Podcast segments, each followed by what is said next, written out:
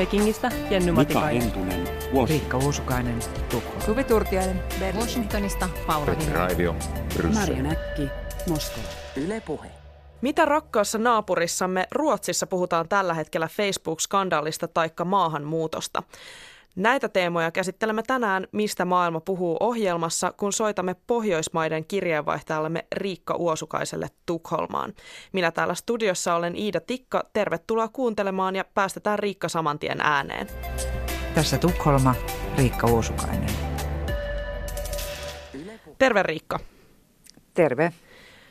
Siellä Ruotsissa vähän niin kuin meillä ja oikeastaan kaikkialla muuallakin maailmassa tällä viikolla suurin puheenaihe on ollut Facebook sekä tämän Cambridge Analytica-yhtiön luvatta tekemät käyttäjäanalyysit, joita on käytetty poliittiseen mainontaan.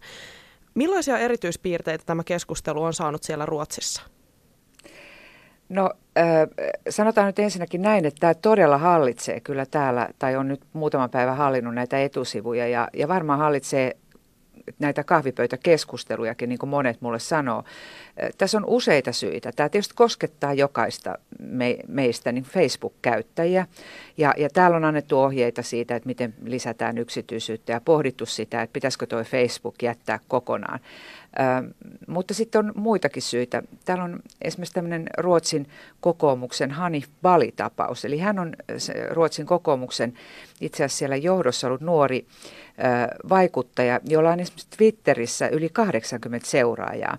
Hän on ollut semmoinen Ruotsin kokoomuksen rääväsuinen maahanmuuttokriittinen toimija sosiaalisessa mediassa.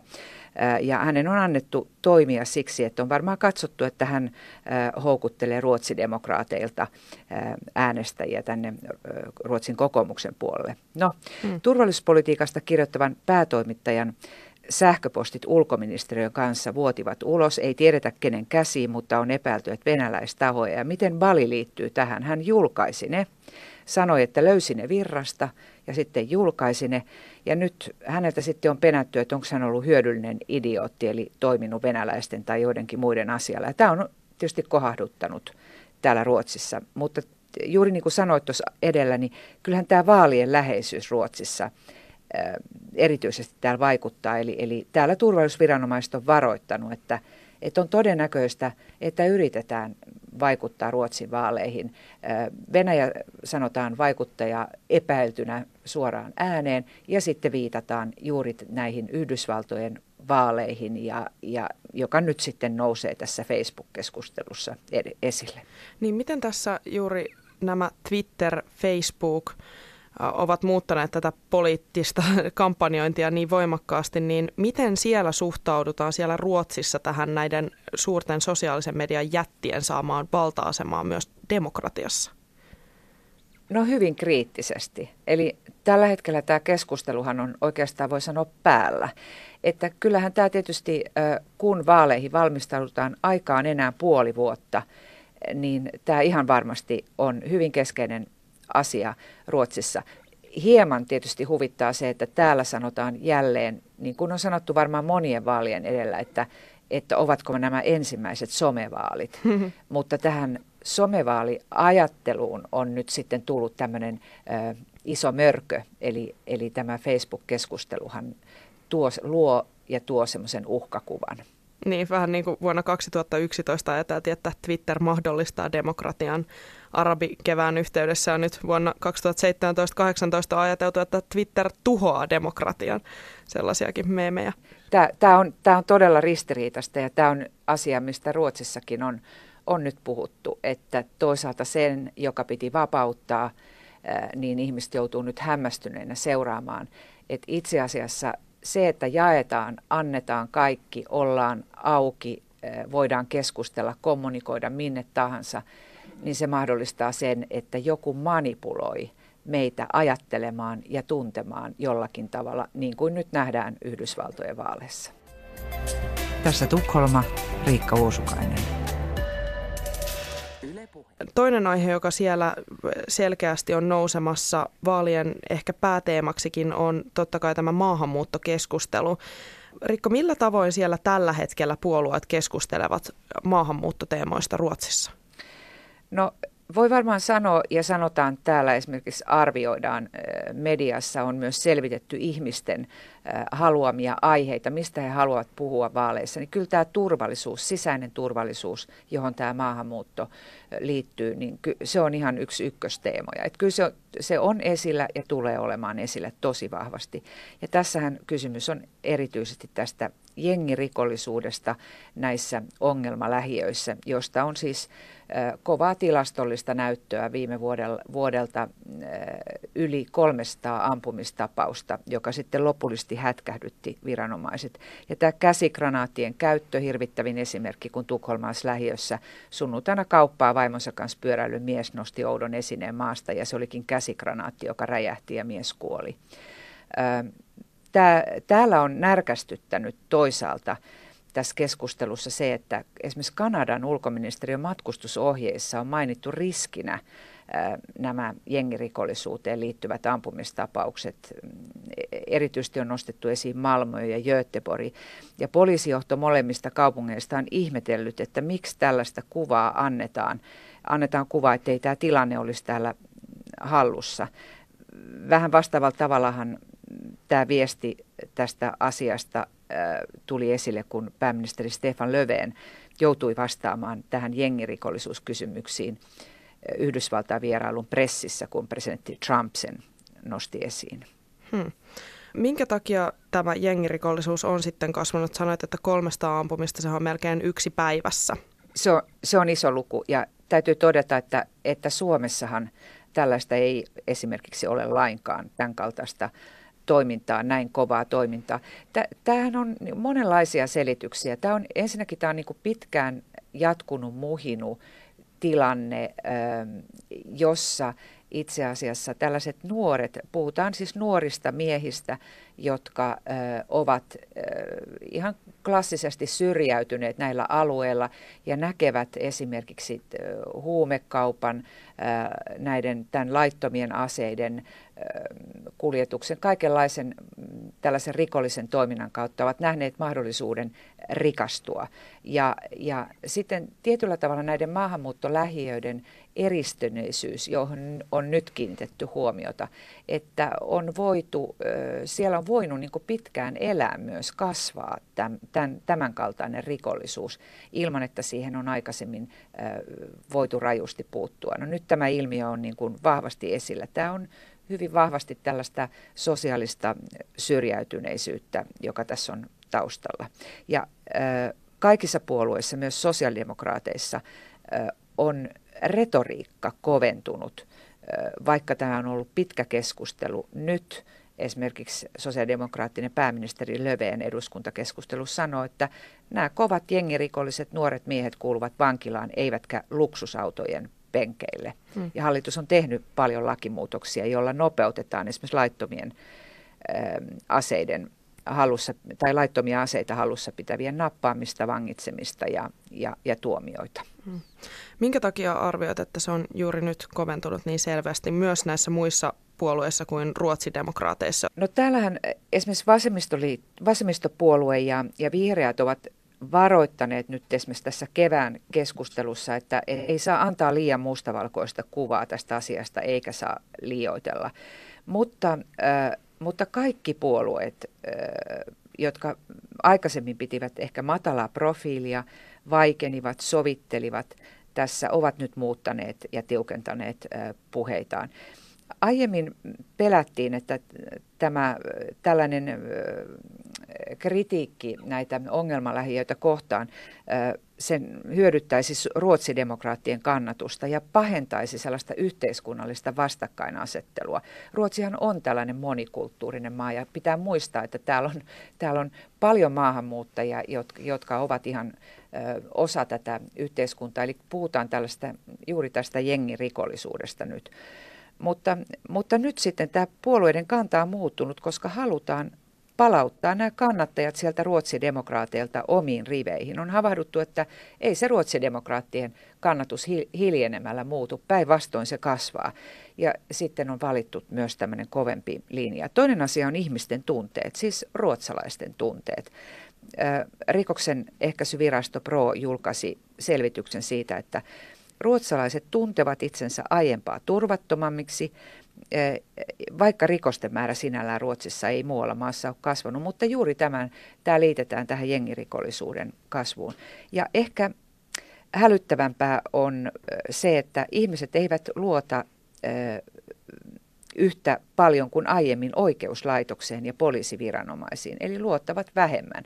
Ja tämä on tietysti aina myös poliitikoille hälyttävä merkki. Jos se rikollisuus ei ole äh, muuten kuin näissä tietyissä jengilähiöissä kasvanut, niin mistä voi sanoa, että ei tämä ongelma ole oikeastaan paisuteltu? No voi sanoa siitä, että, että ongelmaa ei tällä hetkellä Ruotsissa paisutella, koska nämä tilastot kertoo rajua totuutta. Eli Ruotsi ei voi, niin kuin pääministeri on todennut, että meillä on ongelma. Nämä tilastot esimerkiksi ampumistapauksista ovat niin kovia että, ja poikkeuksellisia, että, että tässä suhteessa kukaan ei voi lakaista tätä asiaa mm, maton alle. Toinen asia, jonka kanssa Ruotsi on sitten tekemisissä niin kuin samaan aikaan, on se, että että vaikka tämä on ollut monella tapaa onnistuneestikin monikulttuurinen maa jo pitkään, hallituksessahan istuu myös kolme maahanmuuttotaustasta ministeriä, niin nyt on, kiinnitetään yhä enemmän huomiota siihen, että, että esimerkiksi näillä maahanmuutto, näissä maahanmuuttolähiöissä työttömyys on selkeästi kovempaa, korkeampaa kuin Ähm, kuin muilla alueilla. Ja maahanmuuttajien työttömyys on yli 20 prosenttia, kun se syntyperäisillä mm. ruotsalaisilla on 4-5 prosenttia. Juuri julkaistiin tietoja siitä, miten eri koulujen välillä, oppilaiden välillä, miten suuria eroja on, miten vanhempien koulutustausta tausta vaikuttaa lasten mahdollisuuksiin menestyä koulussa, mikä on tietysti tuttua Suomestakin äh, tällainen tieto. Mutta täällä esimerkiksi yksityiskouluissa olevilla lapsilla vanhemmat ovat enemmän korkeakoulutettuja ja näistä yksityiskouluista näiden julkistettujen tilastojen mukaan yli 80 prosentilla ei ole maahanmuuttajaoppilaita, kun taas hmm. kunnallisilla kouluilla nämä luvut on päinvastoin. Niin, että se jakautuminen käynnistyy aika varhaisessa vaiheessa sitten. Tota, Tähän on kiinnitetty huomiota. Joo. Millaisia uh, ratkaisuja siellä on sitten esitetty esimerkiksi tähän työttömyyden parantamiseen? No hallitushan on ö, juuri hyväksynyt työmarkkinajärjestöjen kanssa tällaisen niin sanotun matalapalkkaratkaisun, jossa siis yritykset maksavat puolet palkasta ja hallitus sitten antaa tukea siihen toisen puolen, joka on nimenomaan kohdistettu maahanmuuttajanuorille ja maahanmuuttajille. Eli Ruotsiinhan tuli tämän pakolaisaallon yhteydessä 2015 160 000 pakolaista, kun esimerkiksi Suomeen heitä tuli 30 000. Ja äh, tämä työllistyminen on ollut äh, hidasta ja vaikeaa.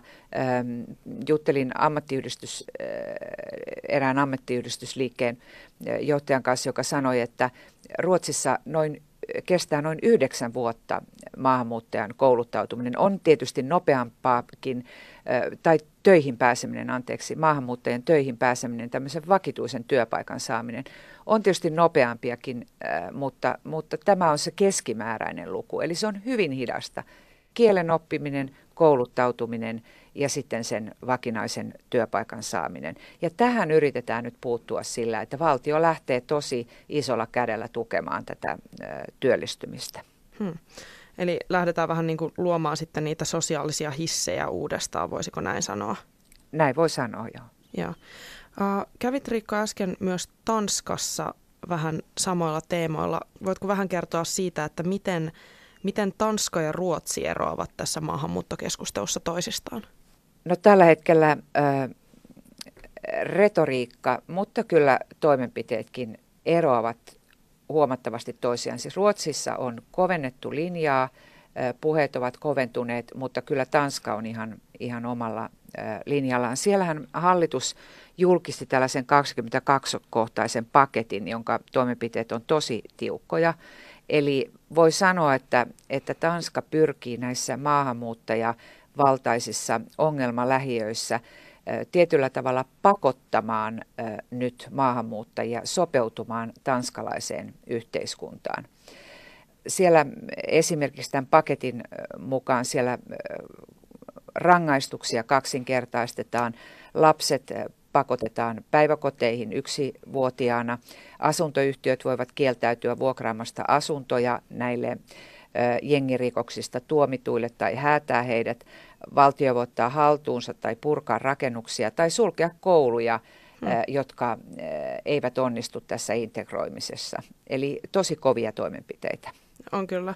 Tota, miten sitten, äh, jos mietitään nyt sitä keskustelua, jota Suomessa on käyty pitkään tässä niin kuin viime, viime kuukausina ja sitä, että miten sitä keskustellaan Ruotsissa, kun siellä on selkeästi huomio kiinnittynyt nyt sisäpolitiikkaan, jos ymmärrän tästä oikein, niin esimerkiksi Suomessa on puhuttu paljon näistä pakkopalautuksista ja siitä, kuinka Irakiin pakkopalautettu turvapaikanhakija kuoli, kuoli sitten Irakissa tämän palautuksen jälkeen, niin minkä verran Ruotsissa tämän sisäpoliittisen keskustelun rinnalla käydään vielä keskustelua siitä vastuusta, jonka paremmassa tilanteessa olevat maat kantavat siitä konfliktin keskeltä pakenevasta kansanosasta?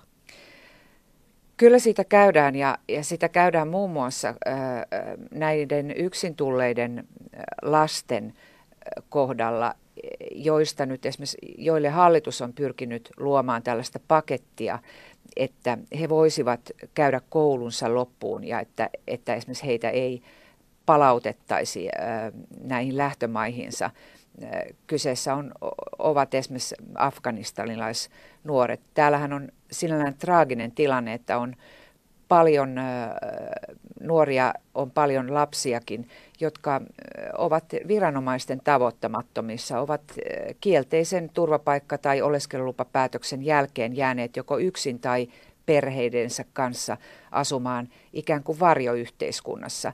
Ja osa heistä käy, niin voi sanoa, kadulta koulua. Hmm. Tämä on yksi keskustelu, jossa näkyy sitten myös tämä, nämä inhimilliset kasvot, eli pyritään myös löytämään ratkaisuja. Nyt hallitus on pyrkinyt löytää ratkaisuja siihen, että tämä koulunkäynti voisi jatkua, oleskelu voisi jatkua. Eli on täällä paljon pyrkimystä siihenkin. Mä luulen, että erityisesti tämä jengirikollisuuden kasvu on nyt hallinnut ja tietyllä tavalla niin kuin vati on mennyt nurin sen suhteen, koska niin kuin tuossa mainitsin esimerkiksi tämän käsikranaatin räjähtämisen aivan sivukäsiin kauppamatkalla, niin tietyt asiat, jotka tapahtuvat, niin ne, ne saavat semmoisen stopin aikaa, jolloin aletaan vaatia kovempia toimenpiteitä. Poliisi on esimerkiksi ollut tässä aikaa voimakas ja sanonut, että nyt tarvitaan tiukempia otteita, jotta tämä kuitenkin rajallinen määrä näitä lähiöiden rikollisia saadaan kuriin, jotta sitten muut maahanmuuttajat saavat jatkaa elämänsä maassa normaalin tapaan ja ilman tällaisia ennakkoluuloja ja jatkuvaa keskustelua. Miten sitten, kun olet seurannut tätä keskustelua ja sen eri käänteitä, niin onko tämä muuttanut omaa suhtautumistasi Ruotsiin? No varmasti sillä tavalla on muuttanut, että ehkä, ehkä, ehkä minulle itsellenikin oli yllätys se, että kun tulin tänne, että miten vaikea tämä tilanne on nyt liittyen nimenomaan tähän esimerkiksi näihin lähiöitä hallitseviin jengirikollisiin. Se oli ehkä, nämä tilastot, jotka julkistettiin juuri viime syksynä, olivat tosi kovia ehkä tällainen myös Ruotsista meille suomalaisille tuttu pyrkimys tasapainoitella ja, ja jotenkin diskuteerata asioita ja, ja äm, ottaa rauhallisesti, äm, niin nyt Ruotsihan on joutunut tietyllä tavalla tilanteeseen, että se ei enää voi ä, peitellä tätä asiaa. Myöskin siksi, niin kuin tuossa aiemmin sanoin, niin tämä on herättänyt jo ulkomailla – muissa maissa huomiota ja, ja se on myös havahduttanut tietysti sit poliittista johtoa, että tämä täytyy käsitellä myös täällä. Mä olin äh, Rinkkepyyssä käymässä, joka on yksi näistä maahanmuuttajalähiöistä täällä Tukholmassa, ja äh, istuin siellä vanhempain illassa kuuntelemassa sitä, että miten he miettivät sitä, että miten he löytäisivät näille nuorille jotakin fiksua tekemistä, jotta he eivät sortuisi niihin houkutuksiin, joita nämä rikollisjengit siellä tarjoavat, nopeaa rikastumista ja muuta. Ja se oli paljon huolestuneita vanhempia, että mi- miten he saavat harrastuksia lapsilleen, miten he saavat sellaista toimintaa, ymmärrystä niin kuin ruot- ruotsalaista yhteiskuntaa kohtaan, että e, ei tule tarvetta hypätä tavallaan sen ulkopuolelle mm. varjoon. Ja e, siinä vähän ihmettelin sitä myös, että heille esiteltiin ikään kuin Visit Stockholm hengessä mm. tällaisia Tukholman menoja, halpoja, ilmaisia, tietysti koska ihmis, näillä perheillä on vähän rahaa, pienet tulot, mutta jollakin tavalla se museoiden esittely, joissa maahanmuuttajia tosi, todella harvemmin näkyykin, niin se tuntui myös siltä, että kyllä tässä on vielä monenlaisia keinoja pitää etsiä ja, ja tämä on niin kuin paljon haussa vielä – että miten tämä yhteinen kulttuuri, yhteinen tapa olla Ruotsissa, niin miten se löytyy, vaikka tällä maahanmuuttajuudella ja monikulttuurisuudella on niin pitkät perinteet Ruotsissa. Hmm. Niin, että toivottavasti saadaan lisää ihmisiä museoihin tulevaisuudessa. Tässä Tukholma, Riikka Uusukainen. Riikka, siellä nyt tänä, tänä keväänä varmasti nämä lähestyvät vaalit työllistää sua paljonkin, mutta mitä muita teemoja tällä hetkellä erityisesti näet, että Ruotsissa kannattaa sivullisen seurata? No täällä, jos ruotsalaisten silmin katsoo, niin tällä hetkellähän täällä äh, hyvin pitkälle taas otsikoita keräävät nämä aika, aika hyytävät asiat, jotka, jotka koskevat siis esimerkiksi tätä Rotninkaatanin kuorma-autoiskua. Toisaalta täällä seurataan hyvin intensiivisesti Tanskan oikeuden, oikeudenkäyntiä, joka on siis tämä vähintäänkin hyytävä sukellusvene murha Mätseen. Suomessa hän ei ehkä ole niinkään tunnettu, mutta, mutta sekä Tanskassa että, että Ruotsissa jonkunasteinen pikkujulkissa tietysti teon, teon poikkeava kamaluus herättää täällä kovasti myös huomiota.